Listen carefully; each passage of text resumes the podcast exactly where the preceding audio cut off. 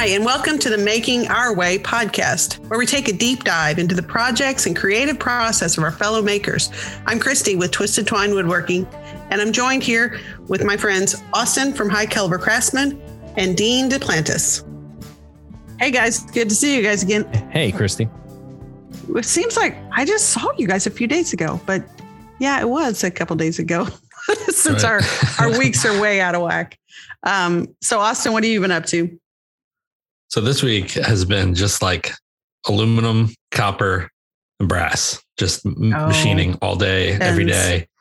Yeah, I'm so deep in trying to get the more like high end custom stuff. That's what I'm doing this week.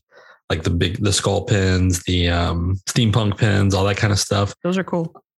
They take so much more time um, than the other pins that I build. So that's this week. I've just been, you know what I've been doing? Knurling. I've been knurling all week. like it just takes so long to get it um, dialed in right.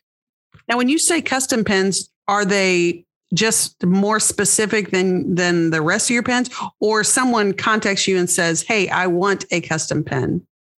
No, I try to avoid that at all costs if I can. just I don't. I did that for so long, custom ordered stuff um, by custom, I mean just like not my normal bullet pins. I'm doing the, gotcha. you know, just the high, the higher end stuff. I just call custom. I don't know why I call it that, but I do. I saw you also customize that belt you were wearing. That's right, man. Working my way down slowly. Are you going to just let the tail hang? You know, wrap around belt loops? Yeah. So they're going to be my my my belt that I hold up because right now it's actually it's it's all the way. So if my waist was a clock, it's already past nine o'clock. Yeah, you know, going long. going down. So it's it's long already. But that's just from I made it. I actually made it in May, but I posted the video in June. So, um, but I'm I've had to add. I don't know. I don't even know how many holes. Can you? Well, is it realistic that you can like you'll be able to loop yourself twice? I guess it's probably not that You'd have to have some I mean, like bad medical condition in order to lose that much weight. I'm guessing. I don't think I don't think I want to go that far if I can help it. So I'm not built to go that small. Let's put it that way. I get that. I that's that's what I tell myself too whenever I can't lose weight. I'm like, I'm just not meant to be a thin woman, and I'm okay with that. uh, hey man, my wife likes them built for comfort, not for speed. I'm telling so, you, there's something to be said yeah. for that. All right, Dean, save us, please. Yeah, so I was a little nervous. We recorded on Thursday and then Tuesday, and I'm like, I'm gonna have, you know, I have the weekend to get something done, so I have something to talk about. And my wife came back here, and I do this thing where when I have things to do and I don't want to do them, I just clean. And she comes mm. back here on Friday, and I have the broom in my hand, and I had like a whole stack of wood moved away from the wall, and I'm sweeping behind it and she looks at I have my list of things to do. She's like, "You need to do this this weekend." And uh, I looked at it, I was like, "You know what? I can do that this weekend." And it was uh, three months ago. A friend gave me this closet door that she wanted turned into a table. So she moved out of her house into this uh, a condo. She like downsized, and she took one of the original wood doors, closet doors, out of her old house. And oh, uh, cool. it's kind of like a, you know a, a double louver you know, so long and thin. It was long, 80 inches long, this, this wow. door. And so she wanted to make a bench to go along a wall to hide cables. So, like to hide the cables that run to a lamp and to a phone charger and then to her TV. She didn't like them on the on the floor. So she asked me if I'd make this bench that was 18 inches tall. And I had all kind of designs in my mind. And I'm like, I'm going to do a skirt and I'm going to do, uh, you know, these legs with uh, um, with, with all the supports and everything in it. And the more I looked at the door, you can't sit on that door anyway because the intersection, it was one of those where like it has the frame around the outside and then the mm-hmm. middle mm-hmm. is just, you know, an eighth of an inch piece of wood. And as soon as you sat on it, it would break. And so once I came to the realization that it didn't have to have all the structural supports where I was going to need 80 inch long runs of wood to wrap around this thing and stretchers that are 80 plus inches long. And uh, I just needed legs on each end. And so I, I grabbed uh, some oak that was laying on the floor in here, cut it to length, got the domino, boom, boom, boom, you know, just did some like A frame legs and had it on. And I actually did it that night. I, I, built the legs earlier in the day and then watched football Saturday night and then came out here at midnight took the clamps out, glued it, mounted it to the table, and then the next day I watched the Formula One race and clear coated it, and I was like, I was out the door at eight o'clock that night. But the cool part about it was it was such a quick project. I actually had another table that I tried to make a video out of, but it was too quick of a project. It was going to be like a four minute video. So I decided I'm going to, well, I'm going to put out a video of making both tables. So it'll be one video oh. where the final, so it'll be 10 or 11 minutes and the final is these two tables. So it's just the angle is going to be, you know, easy tables that you can make from reclaim. One was out of an old wood beam, one's out of an old closet door, basically adding legs nice. and um and how easy it is to do these decorative pieces like that. That's oh, cool. I have a story about making a table out of one of those type of doors, but what we turned it into was a, a beer pong table. This was like, you know, if I would have been in college during college years, and we ended up it got so waterlogged from us playing over the weekends.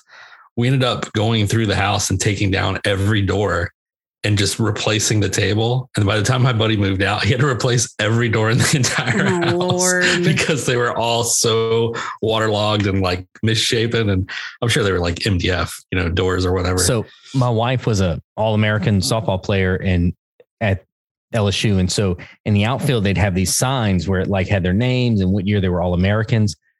And the field that she played at is torn down now. They built them a brand new stadium like 10 years ago. So when they built the new stadium, the old one's just sitting there waiting to be demolished and turned into a parking lot. And so I called, you know, I called a guy and said, Hey man, if, if you get a few cocktails in you, I'll pay you a hundred dollars. You break into the stadium and steal that sign for me. So he oh, broke God. in and, and he stole the sign for me. And I was already in Texas. So he stole the sign and brought it to another friend's house who's going to, you know, harbor the stolen property for me. And uh, he had it leaning up on the side of his house. And so I call him. I'm like, hey, man, uh, Kristen and I are in town. We're going to come by and pick up her sign. And I, I just want to make it clear it wasn't one of these things where they were moving, like they'd already moved into the new stadium. They have new signs. Oh. They're playing games there. This was this was going to be torn down with everything else. So um nice right. And so um they uh so we go to this guy's house to pick up the sign and it's not there. And so we go to leave the neighborhood and three doors down. He this guy had been graduated, but he was still living in like the collegey area of town. And three houses down, there's some guys outside playing beer pong. And I hit the brakes and I back up, and those SOBs had gone and stolen the metal sign off the side of my buddy's house and had turned that into their beer pong table. and so wow. we walked up and it's like 10 college guys and it's me and my wife are like, hey guys, we need that sign. And they were like, you know, and we're like, no, like that's her sign, like that name, that's her. Like, and when they realized it was what it, the sign was, they just thought it was a piece of metal. When they realized like it was her all American sign, they got all excited and they loaded it up for us and everything. But I uh, I thought it you was were funny. with a celebrity then. Yeah, I don't tell her that because you know head gets too big. It's hard. You know, dishes quit getting washed and clothes start oh, getting Lord. folded. And yeah, because only one ego is enough in that house, I guess. Right. right. one of us has to live in the real world, and that's not my job. so, what have you been up to this last week, Christy? Uh, well, we made continue to make more progress on the shop. Um, I think last time I talked about the dirt work, and then this last weekend, um, actually, it was just on Sunday, we uh, installed the Form-A-Drain, is what it's called. And it serves as uh, both the French drain around the perimeter of the building. And also, um, it is where we'll put we'll put the concrete in between those two forms um, for the footings of the um, of the shop. So we had to work a lot of gravel. I mean, we had the the um the little skid steer to to move the big big uh, piles of the gravel, but we had to like rake up or shovel up all of the um, the gravel up to the sides of the forms in order to hold them in place. We had to drive stakes in, and then we had to put these metal, um, I guess you call kind of like placeholder forms, just to make sure that the the sides didn't collapse in or didn't collapse mm-hmm. out. So there was a ton of hammering um, the stakes in and a ton of of uh, shovel work, getting everything kind of like you know put together and stabilized. And um, we were real happy with how it turned out by the time we got it done on Sunday. And we sat down to watch, um, I think that night was when we finished watching Squid, Squid Games. And when I got up off the couch, I was like, dear God, I was sore from the top, the tips of my toes all the way up to my neck. And of course, Saturday we had moved a lot of furniture. And I mean, some big pieces of furniture. Um, so between that and then all of the hammering and shoveling that we did Sunday, I mean, I mean, Marvin just laughed at me because I'm like getting up like I'm an 85 year old woman. I'm like, where's my walker or my cane? Because I was just, I was sore, like doing squats. I, you know, when we were moving furniture up the steps, I was like, oh my God, it was, it was painful. It's, it all worked out really, really nicely, but um, man, I was sore. I don't know that I've been that sore from physical labor in a long, long time. Um, but yeah, it, it worked out good. Now we're waiting on concrete for the footings, which um, will be next Monday. So hopefully by the next time we have a chit chat here, we will have some some footings put together and um, making some more progress. So you and Marvin are still newlyweds, right? Yes. So you see him out there in his element and he's just being the man, right? Just like he's knocking everything out, going through the list. And that had to be sexy as fuck for you. I mean, like the funny thing you said there, funny you said that because there was what you know. I'm I'm using the reciprocating saw. I'm cutting these forms, and you know I'm I'm got my my Carolina boots on, and I'm out there just you know tearing it up too. And I looked at him, and I'm like, I'm sexy as hell right now, aren't I? and he just he just laughed because you know it, it, doesn't matter. I'm my hair is a mess. I probably I'm probably six shades of red because we're out there, you know, just way way more physical labor than I'm used to. And uh, so it's funny you say that because we actually kind of joked around about that, you know, because we're weird, you know. All fancy is is nice every once in a while, but you know, we like to get Down stuff done. Yeah, right. get stuff done. I can hear him now. Dang, Twine.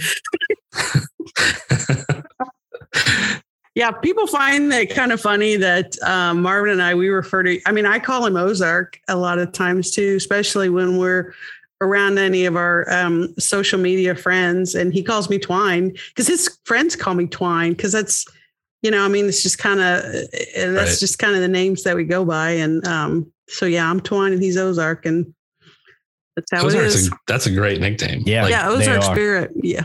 My, my wife just calls me dickhead. So yeah. I can't argue. I cannot argue with that at all.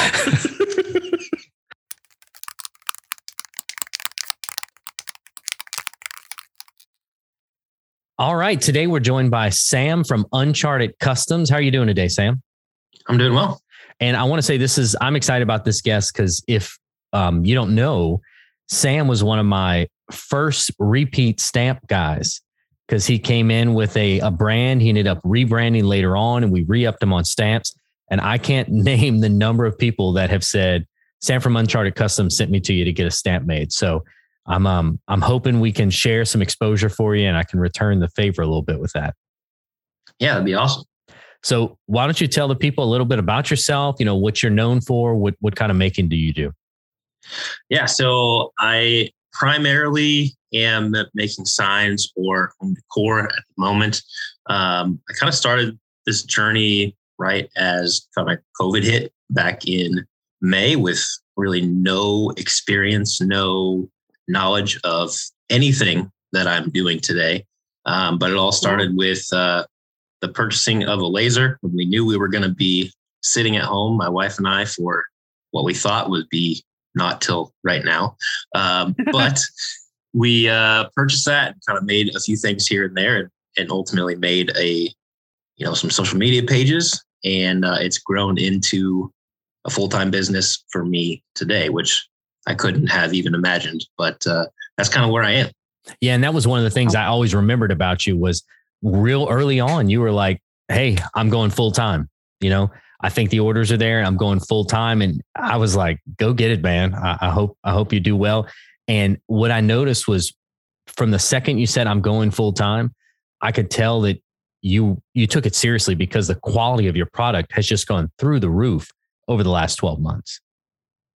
Yeah, yeah, I appreciate that. Um, end of last year, um, I was working for Coca Cola and coming home at night and weekends doing all these projects and things that people had sent me orders for. And uh, it was just almost too much uh, for me to have the hours in the day to do it. And I wasn't super happy with my full time job. I mean, it was a paycheck. It certainly got me through, and I'm thankful that I had it uh, throughout a lot of times when people didn't have income. Uh, but I knew that for my personal health, that it was going to be uh, better for me to to move on and do this because I really thought I had a shot at it. And here I am. We're in month 11 of uh, doing it full time as I started January 1 of 21, and uh, it's going really well. So, how would you describe your signs? Like, what makes the signs you make different from some of the other things out there? So, I'll do a combination of many different things that people might have seen. I'm not really uh, tied to one specific uh, kind of sign or one specific niche. Um, I like to get someone's idea or if you know it's a business logo or whatever they're they're wanting to make and kind of bring it to life so i like to make things pop make them three dimensional taking those two dimensional pictures and you know making them come at you right in your face um, so whether it's uh, you know your favorite sports team or like i said your business logo. Um, i enjoy taking those pieces and figuring out the layers and how i want to lay it out. And i'll also mix in uh, some carving. So sometimes i will do uh, partly on my cnc where i'm going into the product and then stacking on top of it to kind of give it a, a you know a unique uh, flair i guess to what i can do with uh, all the tools that i have yeah, you kind of build like split level homes. You know, it's a it's a raised sign, but you recess it in uh, halfway. It's it's pretty neat. And one of the signs that I saw you make that I was really like, okay, this guy's out of his mind, was you did these um, plaques for a, a local minor league baseball team, and there were a bajillion pieces involved. I mean, you really went into the minutia. You didn't mail that in at all. What was that project? So it was for uh, Pensacola Blue Wahoos down in Florida. And they're a double A baseball team for the Cincinnati Reds as their, their farm system.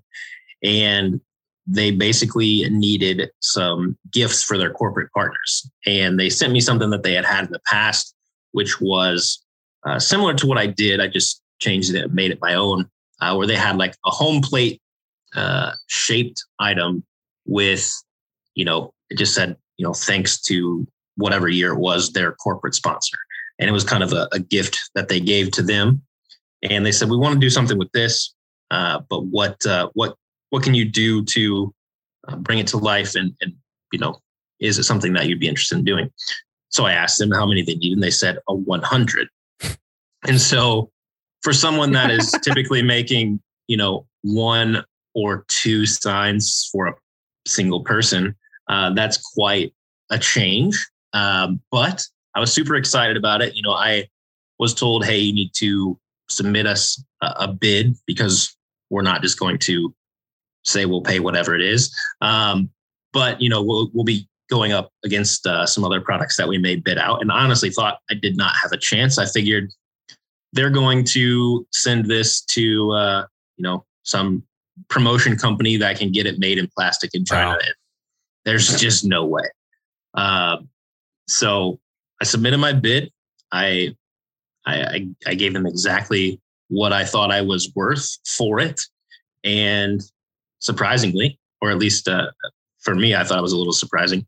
They accepted it and said, you know, get to work. So right after moving, um, at this point, I had to open up new shop and make 100 signs before baseball season ended, which was just recently. So um, yeah, it was it was it was crazy. I kind of came up with my own little design to make the home plate three dimensional, like if you were to lift it up out of the ground, what it would be instead of flat. And uh, you know, I added uh, their team logo on there, which in total, one of them wasn't so many pieces, uh, but their team logo was, I believe, eight or nine pieces each. Times that were very, very tiny. Time is 100.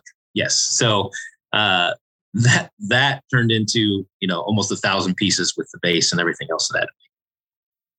I've actually been to that stadium. So when I saw that, I was like, wait a minute, that looks kind of familiar. So that's that's super cool. How did they find you? I mean, like how did this sale even come about? So the their vice president of sales, um, I had previously made two signs for his home. And oh. uh, the way that I know him or we have communicated before is because where I live here, I live outside of Peoria, Illinois. Um, my career out of college started in minor league baseball. So I actually worked in minor league baseball. Oh, okay. And, and in sports in general for about six years. And um, he worked for the same team that I did, just not at the same time. Um, so I've actually never met him in person, but we know people, you know, have common connections that have overlapped in our our time there. So you know, he's kind of always known about me and and through social media shares of common friends and things like that. Um, I've talked to him several times over the years, even when I was still in sports. But that's kind of how it all came together. He's rose through the ranks of uh, different sports teams, and that's where he is now. So, luckily, after I was able to to make him signs for his home, um, he thought of me for for this project. So it was pretty cool. Did you have any like surprises or kind of things that you learned in that big project that you'll implement in like your regular projects now? Um, I don't know if it's if it would be into what I normally do, but I, I definitely learned how to mass produce. And, I, and if I need to do that again, um, I have a base level knowledge now of of how I'll go about it because it was brand new to me. It was uh, something that I had to sit down and think about um, how am I going to do this and do it 100 times every single step. Um, so, you know, it started with just base level. I need to cut the main piece 100 times. And so I set that up. And then I need to, you know, cut the second piece 100 times, set that up. And then, you know, it had, like I mentioned before, the, you know, kind of a two, two way design here where it had an engraving uh, from the laser. And then it also had the stacked logo. So it was going in and up. So it was definitely a whole lot of steps that I had to just be patient. It took me working on it straight. There were a few things that were kind of in there as I was working on, but probably three and a half, close to four weeks uh, to get them all done. So it took a, almost a month of just focusing on that. And so, did you do like step one a hundred times, step two a hundred times, or did you kind of do fifteen at a time and and work with, like that? Mostly one at a time. Um, so I started with the the main base piece. Um, I set up a file on my CNC, which it was big enough to only cut four of them out of a time to be, uh, I guess, um, optimal would be the best word um, in in my time and, and replacing sheet after sheet. Uh, so I would put I would put those four on there, run it, and then I would go do something else. So if I had those four done, I would take those four and prime them, you know, and then they would be done, and I'd set them aside. What I ran into is when you have 100, even even the big pieces, I don't have enough room for that. It's just like I have 100 sign, 100 signs laying around, not completed. Now I have 100 signs that are all in pieces everywhere. So I had to I had to do it in step by step form uh, for the most part because I had nowhere to put it. So if I did too much at once, I wouldn't have been able to have anywhere to to take it. So let me ask you, um, you know, one thing that you do I really like is the stacking. You know, so in this blue Wahoo's logo, you it's blue, red, red, white, and blue, and it's got the cutouts, but then you've got this gray like shadowing behind it, and these are all stacked layers on top. How do how was the process of learning how to do that, learning how to cut the files, learning the most optimal way? What was that growth process like for you?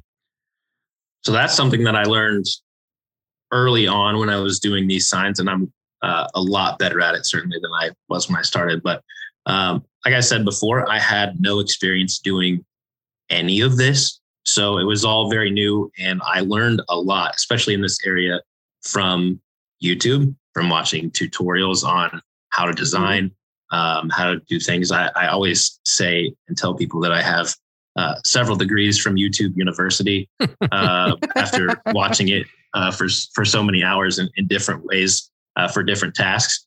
But uh, I use a program called Inkscape only mm-hmm. because it's you know free to download and um, i'm able to do everything in that that i need to. Um, i don't need any of the paid programs at least not to this point. Uh, i can do everything in there but it was a lot of learning. And i've actually turned my knowledge now into helping other people learn that. Um, i've started to I, I just actually did one of my very first like zoom classes for it. I guess you could say someone just asked me if I could teach them, and I did it for them with about for about an hour. And uh, wow. it's yeah, it's it's been crazy to go from where I started to where I am now and, and being able to teach it. Uh, but it is it is certainly difficult. Um, what I like to do with these different signs, regardless of what it is, once I get if I'm not designing it from start to finish, which I don't do a ton of, but I have. Um, if I'm if I'm taking a photo or some type of stock image that they have of a logo. Um, I'm doing a lot of it in my head, honestly, of how I want it to look before I go to the computer.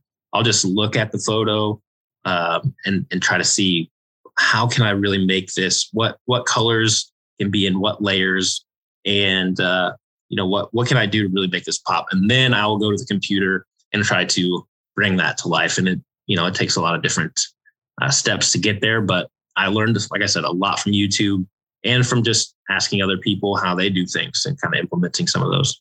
I want to applaud you on your Instagram. You have stories or, or highlights where you go through and you talk about, hey, here's my process, here's what I do. And I, I always say, I think that's very important for us to share our knowledge with the community so that um, you know everyone can get better because there was a time where you wanted to learn and i'm sure someone shared with you and that's how you grew so uh, i want to applaud you for doing that. Um, before we wrap up on the signs, I wanted to ask you just about the shipping process. How did you how did you ship 100 signs and, and what was that like for you? So that was another another task uh, that was certainly new to me. I'm used to shipping one sign in a box and uh, it's gone and out the door. In this case, I had to do 100. And obviously, when I did the bid, I had to try to calculate some type of cost uh, that goes into the shipping. And I ended up doing more than I initially thought I would, but I thought it was very important that uh, these be presentable out of the box and that they could give them to their clients because they were clearly spending a lot of money on them. Um, and I wanted to make sure once they got it in their hands that my name was on it, one, and that they were getting something that was presentable. So I ended up purchasing boxes individually for each one, uh, almost like pizza pizza box style, um, where you can yeah. kind of you fold them all up and then you can kind of open it. So it's very presentable. If you give one to someone, they will you know open it right up and see it just like you would a pizza. And so I spent a little bit extra on those, and then I purchased, I think it was three, three or four large boxes, and I put you know a, a third or a quarter of them, whatever it was, into each one of those boxes stacked up and made sure that the boxes were very snug. I did all the calculations to make sure that everything was in there. Talked to uh, people that I was purchasing boxes from, making sure they would all fit in perfectly. So it ended up being three or four very large boxes, um, but they were all individually boxed within that box. So once they opened it, they could literally hand them out from there and, and be good to go. That's awesome. You had mentioned um, word of mouth, particularly for for that project. Um, I noticed on your Instagram you sell through Etsy, but do you have like your own website, or is Etsy your main way of selling besides just direct contact? Yeah, so I don't currently have a website that's live. I have owned my domain for over a year and uh, not not done anything with it yet. Um, reason being there is that I'm one person, and frankly, I just yeah. haven't had the time. Um, I get asked about that a lot, um, but the thing is, I keep getting orders. So for me to stop making those to make a website to get more orders would just kind of defeat the purpose of my time at the moment. Right. It's definitely yeah. part of the plan. Um, I have a lot of plans that just have been on hold, uh, mostly because this year has been very different than I thought it would be at the start of the year. Didn't anticipate moving at all, uh, but we did, and uh, so things have just kind of piled up, and I'm I'm still weeks out on orders that I have, so I've just never really gotten there. Um, as far as Etsy goes, I actually don't do a lot on Etsy. That was something that I did early on when I just had my laser. I was doing some engraving and stuff on there. I've actually pulled most everything off of Etsy, mostly because I don't get enough out of it. And frankly, they just take a lot of your money anyway uh, when I'm already yeah. getting it myself. So I do get most of my orders through social media channels, just from messages. Um, a lot of people will, you know, a word of mouth, like, hey, I saw so and so got this from you. I'd like to know if you can make this. Um, so I'm still in that stage where I'm getting a lot of orders, word of mouth, and just straight messages on uh, social media or emails that are listed. I have this is a little bit off topic of that, but this is a question that constantly gets brought up with makers who are kind of like just on the beginning of their journey to actually sell things that they're making to people. And how, how did you walk through on b- building a quote for an order like that, or even just on a on a one individual sign? Can you, you know, if if you're comfortable giving us that, kind of just tell us how how you price something. Like what what's the process? Yeah, so I get asked that so much, um, just from other makers because on Instagram, I would say it's getting a little bit more spread out, but for the longest time, you know, 80% of my followers are other makers and they're asking me questions all the time, which is, I think at this point, kind of what I'm known for, just being so open and wanting to share and help others, which is great because that's what I want to do. Um, but I get that question a lot. And at first, when I first started the business, it was, it was like, what would I pay for this? And that's pretty much what I said. It wasn't, you know, a whole lot of calculation, like, oh, I knew what I was going to have to pay in material. Um, but it was a lot of just I want to get the business, and and I did. And if I look back today, which actually when we moved, funny side story here, we were packing things up. I found a pad of paper that had a list of it was like the first month that we were just doing little things on our laser, and it was like so and so owes me fifteen dollars, and so and so owes me twenty dollars, and I'm just like, no way that I was doing these things for that. And, you know, just looking back on it, it's so funny. Uh, today, if uh, you ask me how I'm going to do things, it's not a perfect science, but what I try to do is calculate upfront how long it's going to take, just mm-hmm. as if I had an hourly job anywhere else. I want to be paid for my time. So mm-hmm. you're not ever going to get it exactly right when you're making custom pieces one off for these people. But I've gotten pretty good in knowing what I can do. Um, and I'm still learning as I've gotten this new shop now. I have more space, which means I can do more with it. So I'm still learning my uh, abilities here. But when I was back and only able to do one to two things at a time in my really tiny garage, um, I had to make sure that I was getting enough out of my time to support my family and, and my business. Um, I, I don't expect to get rich, anything like that. But I know as I've gotten better and better, um, I've been able to charge more for my time. So if even even six months ago, I would have charged a different for the exact same thing that I would charge today because I'm so much better. Because you're the pro and, now. Yeah, makes that's, sense. That's right. So a lot of people will ask me that question, and I will tell them, you know, I don't tell them how much to charge per hour. That's that's not up to me. That is up to the individual. What I always just tell people, what is your time worth? Because everyone's answer is going to be different. If you have a full time job and you're good and you want to do this on the side because it makes you feel good or happy or whatever, your price can be something totally different than someone else that's relying on this uh, to to have income. So that's what I always say. Just whatever your time is worth. Obviously, calculate your materials, uh, but no no way will I ever do it based on size anymore because frankly that that doesn't matter either because I could make the biggest sign that's five feet long that has uh, you know just words on it that takes mm-hmm. the same amount of time as a 12 inch sign that has a 100 pieces right. on it you know so you have to uh, realize what your time is worth and go from there i think that's one of the hardest things that some customers have a problem figuring out because they'll ask me well can you make it for can you make this uh, two feet? Sure. You give them a price and how about one feet or one foot? And they expect it to be half. But i'm like ah. i'm generally spending the same amount of time on it. The details mm-hmm. may have actually just gotten smaller so it might be more difficult for me. So you know it's it's it's it's it's kind of hard for some people to understand that but uh, I, I say always stick with what you think you're worth because uh, the market will tell you if you are or you aren't worth it that makes sense.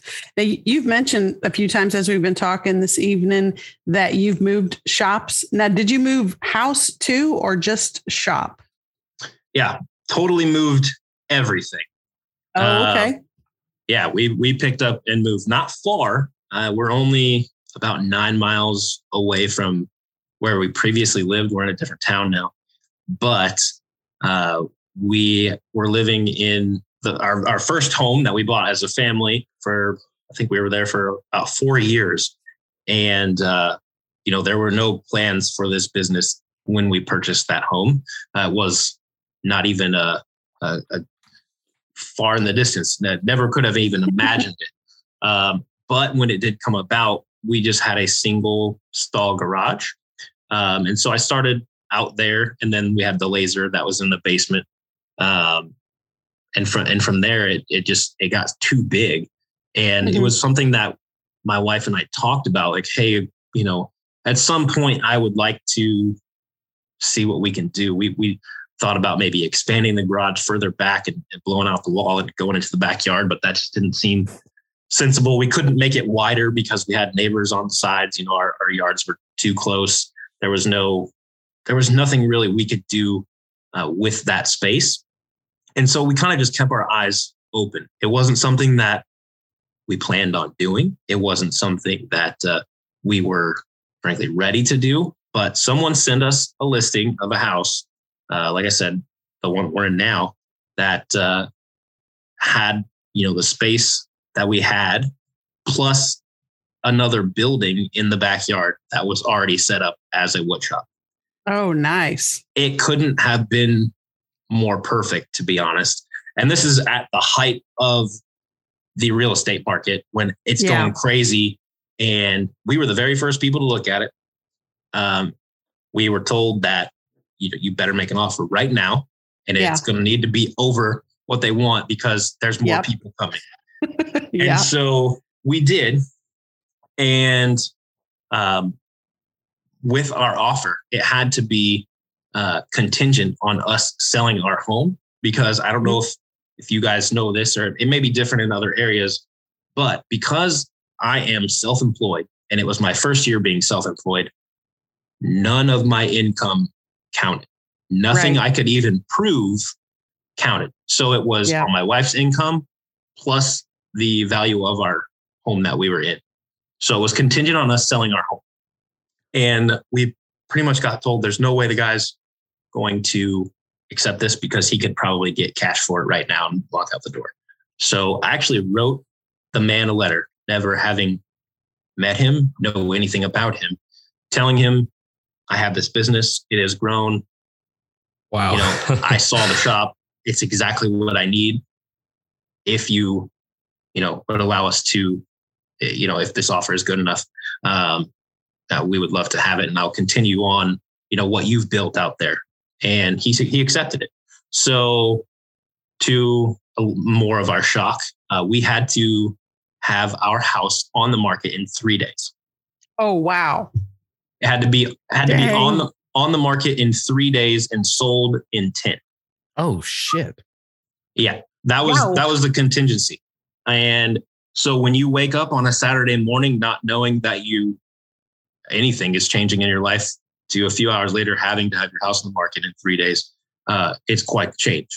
Uh, so wow. we busted it for 36 straight hours, uh, getting our house ready. Uh, imagine doing that with a two year old. Um, yeah. And then that was our life. Uh, but we did, we got it on the market. The first person that came to our house gave us an offer over what we asked for it. Done. I mean, it, it, it was, we had sold our house in three days from the time yeah. that we, and so here we are now. We fast forward that it took us a couple months to close. Um, but we're here now, been here for about two months, and it's just a few short steps to work every day. And I have my own separate building. I'm not tripping over toys in the other garage, single stall garage with a fridge in it, and you know bicycles and random other things that were just taking up what takes up a normal garage space. So that is where we are today. awesome. Wow, that's uh, that's quite something you know, when um, for me, the tricky part was boxing stuff up and getting things moved. Of course, I've not been able to unload stuff. What was uh, what are things that you learned in that process of the actual move part of it? That I have way more stuff than I ever could have imagined. Even though it was right in front of me every day, you just don't know until you have to move not just yeah. not just the shop, but your entire house, everything mm-hmm. that you own. Man, moving is quite the task. But as as far as the shop goes, um, just knowing that you've been getting this place dirty for a very long time and, and keeping it, you know, clean to your own standards, but it has to be completely wiped out and all of your stuff has to be gone is a different story. Yes. Uh, so and on top of that, like I said, I'm doing this day in and day out for income. I had to shut it down about a week before we moved. Right. So I could pack and, you know, pack our whole house. Then we move. Then we unpack the new house. Then I unpack the new shop, which is empty, no workbenches, no nothing, all my stuff on the floor. So then I have to build a workspace. So I was mm-hmm. probably out of actual making for about three weeks uh, mm. in total, where I just didn't make anything. Now I was still taking orders, and people were understanding, but the thing of of moving is you you basically have to start over. And, and I mentioned that this is a wood shop that was built as a wood shop, uh-huh. but there it was it was empty. You know, there there when I viewed it, uh, there was workbenches and stuff in it. He obviously took it all. Um, so I've I've been slowly trying to build it out the way I want. I'm probably only 30% of the way done making it the way that I want, but I'm I'm up and ready and able to produce. So that's what's important. That's good. Have you uh, what are some of the things like you've done differently at this location that you're like, oh wow, this is fantastic. I wish I'd have thought of this before. Was there anything like that so far? Um, I don't know if there was anything that I didn't think of before, but it's a lot of the things that I thought of that I couldn't do. Oh, yeah. Uh, I couldn't ever do multiple projects at once, or not very many, because I just I just didn't have the space. I didn't have anywhere to put material. I didn't have anywhere to put, you know, drying product. If it was painted, I didn't have anywhere to put a lot of my paint, a lot of my tools. It was just very limited in space. So here I've got more space than I have ever had, and and, and I don't even have it full yet. Um, right. The the great thing about this for me that I can, and I'm starting to see it now, is where I was in that single star garage. Uh, the summers were blazing hot, and the oh, winters yeah. were freezing cold. cold. I now have a fully heated and air conditioned shop fully nice. temperature controlled where I can control that all the time, which is a big deal also when you're working with painted stuff. So uh, just True. keeping that at the right temperature is super important. I, I can remember taking cans of paint in the middle of December you know, a year ago and, and taking them inside my house so they would stay warm yes. so I could go out and paint it later and then bring it all back in. And uh, so that's a big game changer for me is the space. Um, I've still got a whole lot of work to do out there, but it was fully built out with, you know, uh, dust collection. The guy actually oh, left nice. me his dust collector all hooked up still, and it's got the pipes through the wall and up through the floor um, where I can just hook up to it if I need to. Got the the whole mechanism to just everything that's on the floor, I can sweep it right to the side and suck it right up. So it's it's just something that I've never experienced uh, before getting this, and uh, so taking kind of what he left behind and then making the rest of it my own has has really just changed my efficiency and uh, my ability to produce a lot more than I was. So we have one question that we ask every guest, and it's our three tools question. So if you're going to, obviously, you just moved your workshop, if but if you can only pick three of your tools to take with you to restart your workshop, what are the three tools that you would choose? Do machines count as tools? Oh yes. yeah. Okay.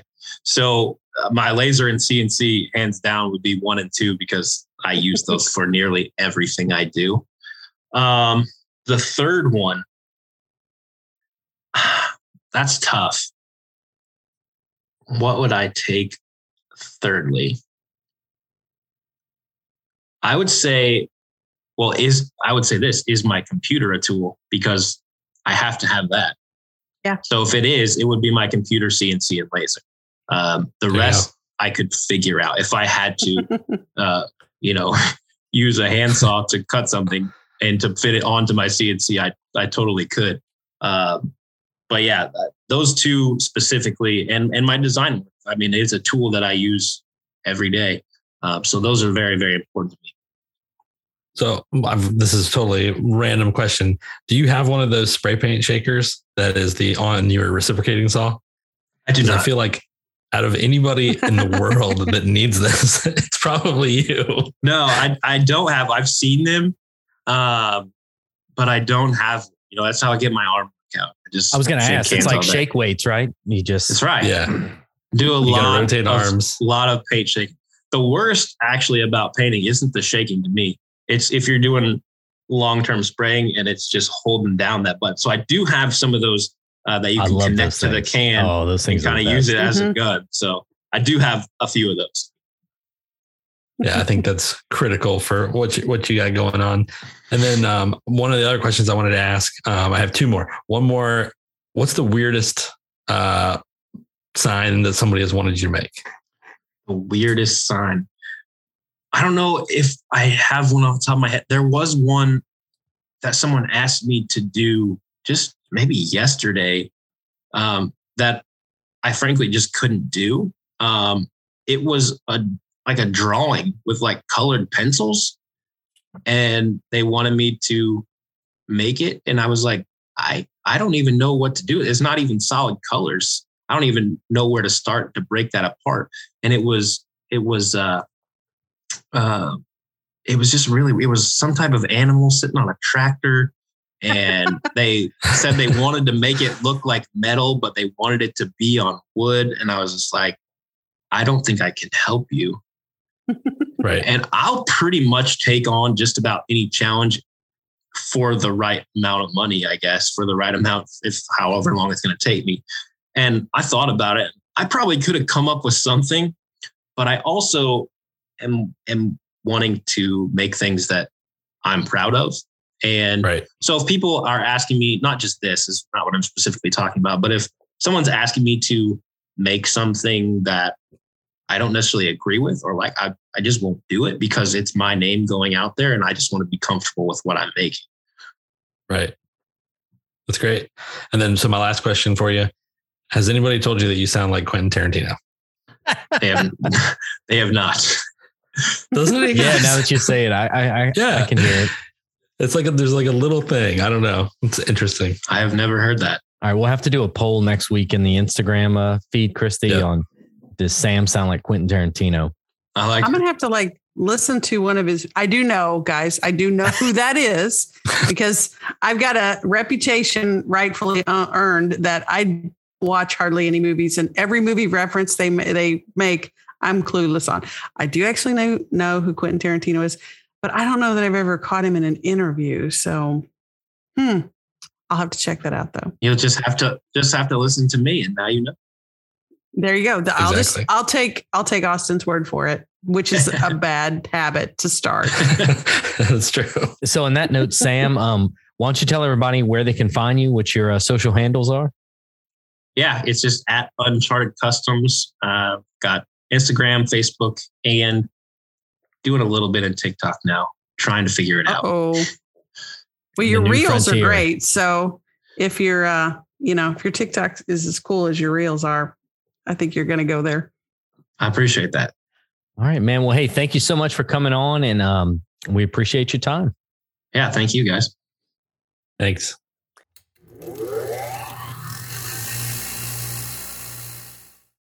So listening to Sam talk about that big corporate deal that he had, I was thinking about some of the stuff I've done. And Dean, do you have any kind of stories like that? Yeah, man. Actually, I had one that I really, really enjoyed. It was a casualty of COVID, though.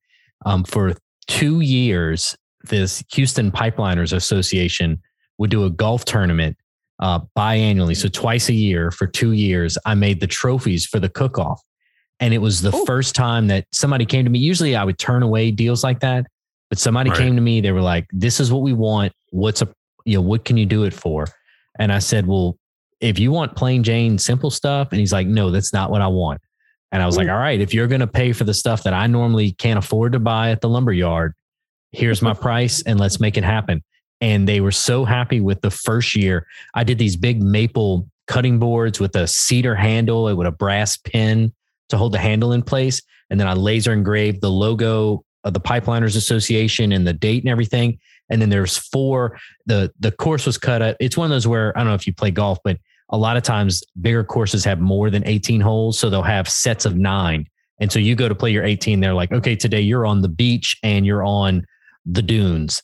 And those are the two you play to make your 18. So I did boards for all four of their nine hole deals. So they had cooking competitions where the golfers would vote on which hole had the best food. So vendors would come, or like uh, salespeople would come in, they'd sponsor a hole, they'd have food, and whoever would win got this trophy.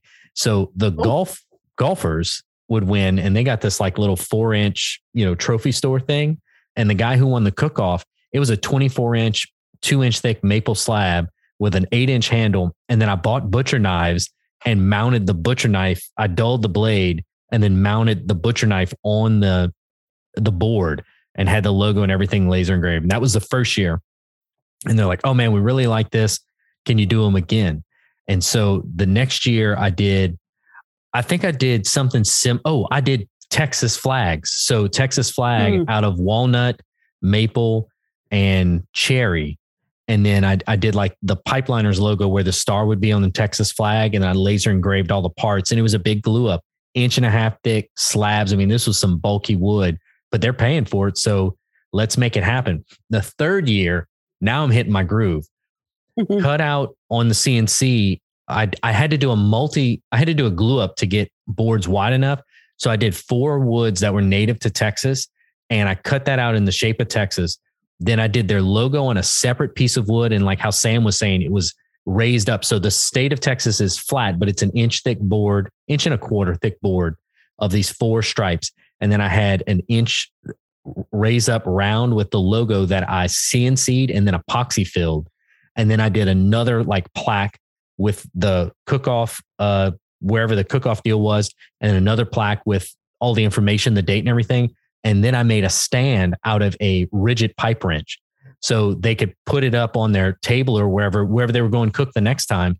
It was like a nice display with this RIDGID pipe wrench was like the the leg to hold it up vertically. It was one of my favorite things I ever made.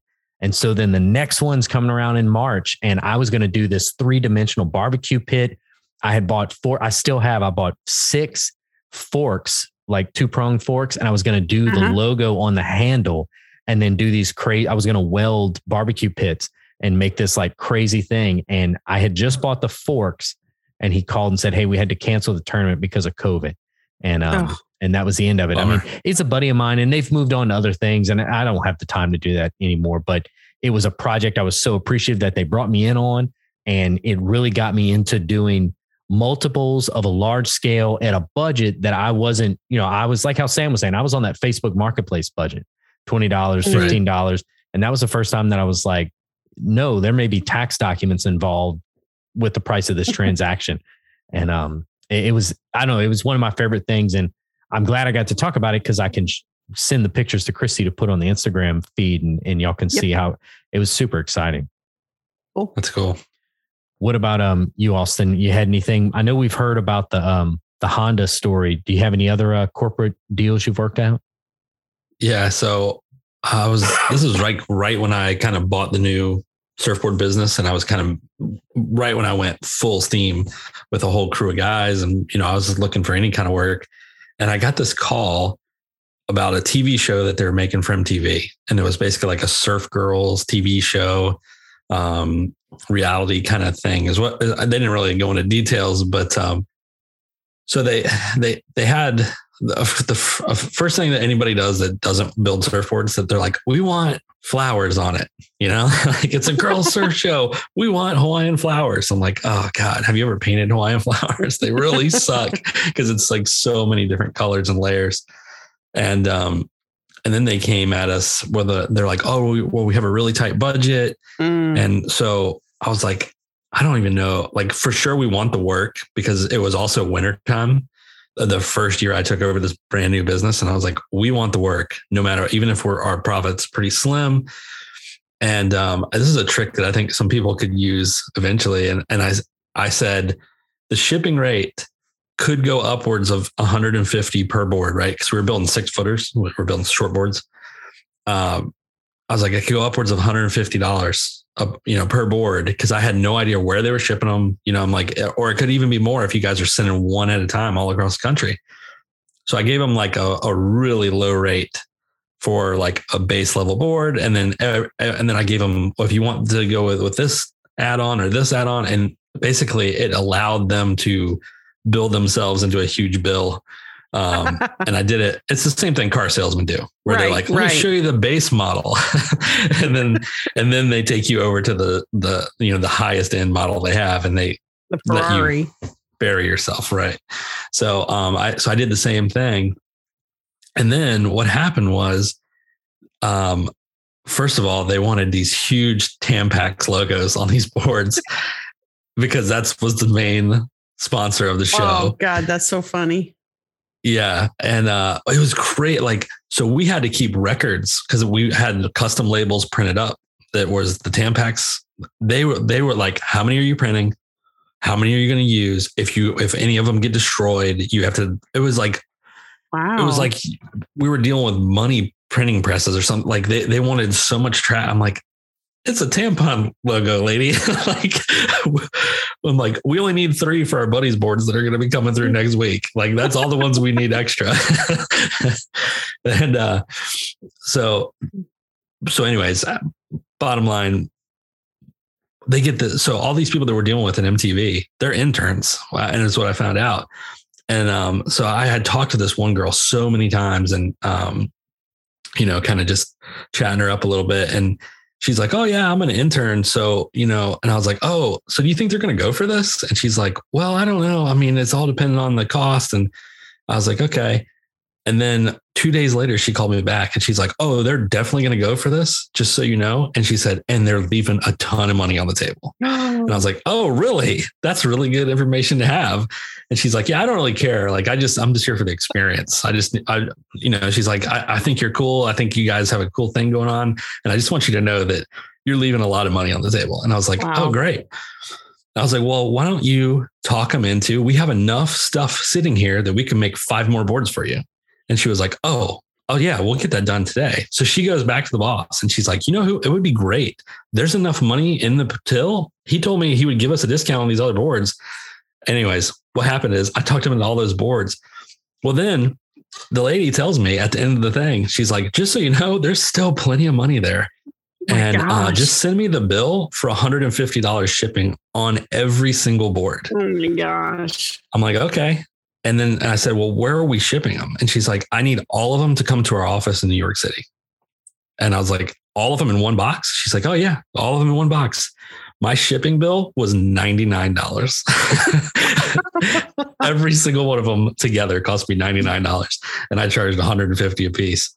And I, I think I don't even remember. It was like close to 30 boards at that point. Like they had just kept stacking and stacking. And it was just, it was so funny that like they're the typical thing where it's like, how cheap can we get it? And then at the end, it's like, no budget, doesn't matter, you know, like, and then I don't even know if the TV show made it to air. Well, that's what I was wondering. I mean, so the boards were the ones that the girls, the actor, actresses were actually using. No, they're not. No, okay. no. So, so my what I came to realize is all of the people that are in the show were not, you know, of course, a reality show or whatever. It's not real. Right. They're all, you know, sponsored level surfers, and they all have their own deals that they can't, you know. Oh yeah, they can't yeah, be riding that kind of stuff. Right. So these went to like all of the producers and the executives and anybody who put cash forward to go, you know, to whatever pay part of the show and which is why I think it was easier to grease the the wheels and get more boards made because they're like, oh, well, at this cost, we can actually hook up all these other production companies, you know, that kind of thing. So, um, and it's funny, I I've never seen another one since then. That was like 2006 ish. I've never seen another one. Never heard anything back. They were like, oh yeah, they look great, and uh, hmm. it's just really weird, really weird I wonder how many of those of those folks that received those boards. I mean, was like the Tampax logo slapped on the middle, like prominent on it? Oh yeah, yeah. It's so it was like um purple and blue Hawaiian flowers, and then the whole bottom was like blue swirl, kind of looked like the water.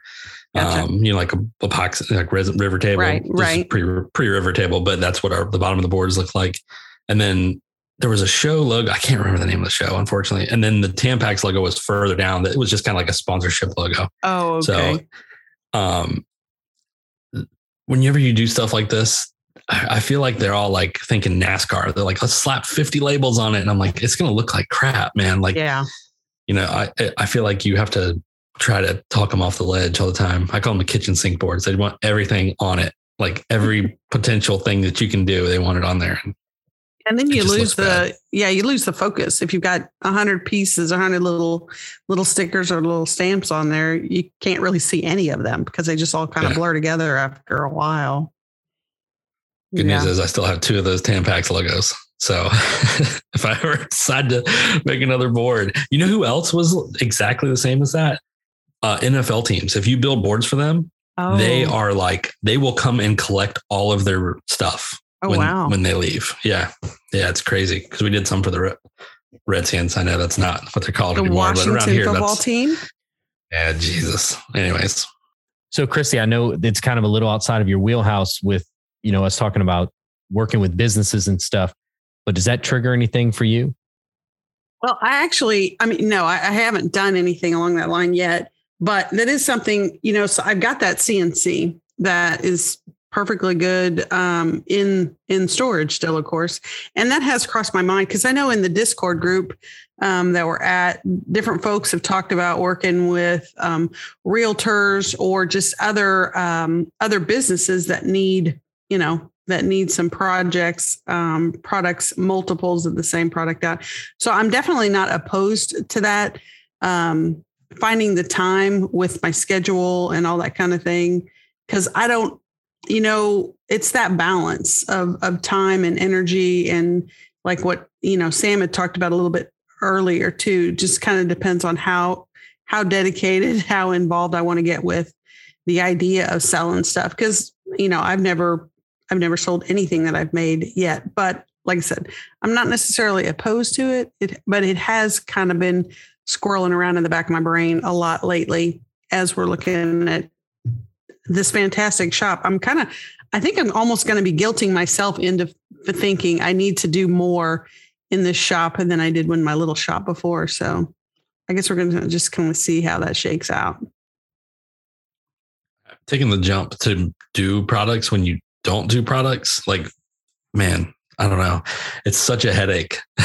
like, yeah. I mean, uh, you know, it's it's nice, but those bigger clients, they can be a pain in the butt, especially like because they require like pr- art approval and all this kind of stuff. And um, which if you're not talented in that arena, you know, like the Yeah. Photoshop or Adobe Illustrator, man, that's tough. But um, Well, and then the payment side of things, a lot of times they treat you like you're a big company.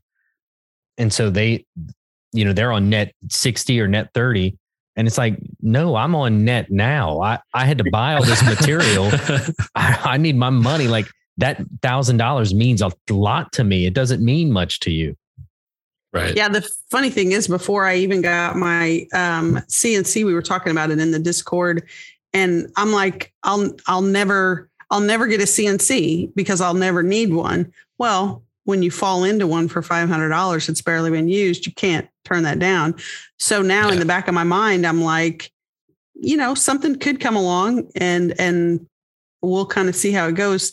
I mean, thankfully, I've got a great job that I have no intentions of of um, changing, you know, that situation. But um, I feel at least now I've got some options. I've got some opportunities um, that if I needed to, I think I could at least do a little bit of stuff and um, make a little bit of money in Well, that thi- world if I needed to. The thing with the machines is it's like adding an employee. So you Right. add an employee without payroll. Cause I mean, that's kind of what I was hearing as Sam was talking is, well, he needs an employee. Uh, you know, Right. he Yeah. needs somebody doing the, the BS work so he can do some of the other work. And that's the only way he's going to grow or, or that's how, you know, businesses grow. And that's what the CNC allows. He even said it, you know, he'll, he set it up to carve the four home plates. And that's when he went off and did something else. But, you know, employees mean insurance and healthcare and payroll and everything Headache. else. Yeah. Oh yeah, I think this is perfect. Let's just wrap this. What's your favorite Quentin Tarantino movie? um, I mean, Pulp Fiction. I, I don't know if you can I really. didn't like it. oh, it, it's unbelievable. What? Pulp Fiction's unbelievable. It's been a long time since I've seen it though, but I was not a fan. again. Reservoir Dogs Watch is again good, with but the- I, I, I Yeah. Never seen Pulp it. Fiction over Reservoir Dogs. Um, Django was fine. Uh, it's not really my thing. I Uh, the liked Hateful Eight uh, was fine, um, seen but it. not the one I'm picking. Um, what's the one? Uh, Jackie Brown's really good. I like Jackie Brown. Um, what are the Inglorious Taran- Bastards. Oh, Oh, that's a good one. Yeah. That would have to be my Yeah. pick. you have That's to you one. have to be fine with the rewrite of history, but I mean that's what all movies are, right? Yeah, fuck it. Who cares? Pretty much. Oh, Kill Bill. Kill Bill. It's- I was going to say Kill that you have to choose Kill Yeah, Bill, right? I've Yeah, never seen it either. It's good. Mine's Django. That's just my. I love a- Western. You know, I think it was great. I loved. I loved the soundtrack to it. I loved everything. Just and I love the spaghetti western. Yeah. I, I lo- all of it. All of it was great. So I like all his and I love that he actually he actually got the guy who played the original Django to come into and and play a role in the movie, which was great. Oh, nice. he was in from Dusk Till Dawn. yeah, Um, with my girl Salma. Yeah. She was young. I, young I will that. have to catch an audio version of him to see. He was in uh Desperado. Oh yeah, he was the like American hookup or whatever. That's right. Yeah, yeah. Um, which is also a good movie, Desperado. yeah, Mhm. I'd say Kill Bill is my favorite of, of all of them. And I like almost all of them. Wasn't Uma Thurman in Kill Bill and also Pulp Fiction? Mm-hmm. Oh, Yeah. okay. A lot of the He really, yeah, he he goes to the well. He finds somebody he likes working with. He they stay in the movies. yeah, Samuel Jackson. He's in a ton of them. Yeah, but Samuel L. Jackson can be in anything. I mean, he's probably one of my he is probably one of my favorite older actors. You love him in Pulp Fiction. Let's watch it again. Yeah. I, I- there I don't think there's a movie I'm that I've seen him in that I didn't like him in. He does a I mean, he's just a talented, talented actor. He uh he also came in like super late, and that's what I, I watched True. the thing with him a while back, and he was saying that he he's got he got started. He's like, I got started so late, I had to say yes to everything, which is why I'm in every movie. Yeah, he has been in a million movies. Yeah, for sure. For sure. I'm pretty sure he's number one on the list of uh top box office grosser of all time. Because It's he was he's in been in so many movies. right. He would Avengers. he was in all the stuff. Avengers movies. He was in Jurassic Park. know, he Ah, was he's in- good in there. Oh, that's right. Yeah. I forgot he was in that one. Yeah, he's in so many movies. Uh, I think his first role was Coming to America. It was uncredited. He was the uh, the guy who tried to rob McDowell's. Really? Was he really? Yeah, he's the one that comes in with the shotgun trying to rob McDowell's, and they uh, they take him out with the mop stick. Yeah, I'm pretty sure that was his first role, and it was uncredited. Wow, that's hilarious. Okay, here's uh, if we're going to do vi- uh, movie questions. Who plays each of you in your lifetime movie original, or however you want to word? Who? What actor is you act? Adam Sandler. Where do you get the? I'm curious why. Because my wife always said that he looks like me. I don't know. She said that forever back when I was younger. Maybe Adam Sandler's with a plural. What a dickhead. Who did your wife say that your cartoon character was? I didn't ask her because it was like I was sick when y'all did that, so it was like Oh. two days later. And what did yours say? Mr. Incredible. But then she afterwards replied back with Gaston from Oh, uh Beauty and the what? Because you're rapey. hey, I'm not the one going to HR. The, uh, I'm not going No, to because- HR. HR is going to me. That's not good either. Hmm. no, because Gaston is like the most egomaniac. Like the most, absolutely, the most Yeah, like, ego Disney no one does egomaniac anything as good as Gaston. Yeah. Yeah, it's true. So when she said that, this is how I am for the rest of the day. I would replace my name with Gaston, and anything I was doing around her in the kitchen or whatever, I'm like, no one cleans like Gaston. No one. And, like, just- Well, that's pretty good. That is pretty Yeah. good. She's like, stop, stop. Thank you for joining us today. If you enjoyed this episode, please give us a review and subscribe. If you want to reach out to us or you know a maker with a fantastic project that deserves a deep dive, send us a message on Instagram at Making Our Way Podcast. You can find all of our latest individual content on Instagram and YouTube. I'm Austin at High Caliber Craftsman. You can find Christy at Twisted Twine Woodworking. You can find Dean at Dean underscore Duplantis.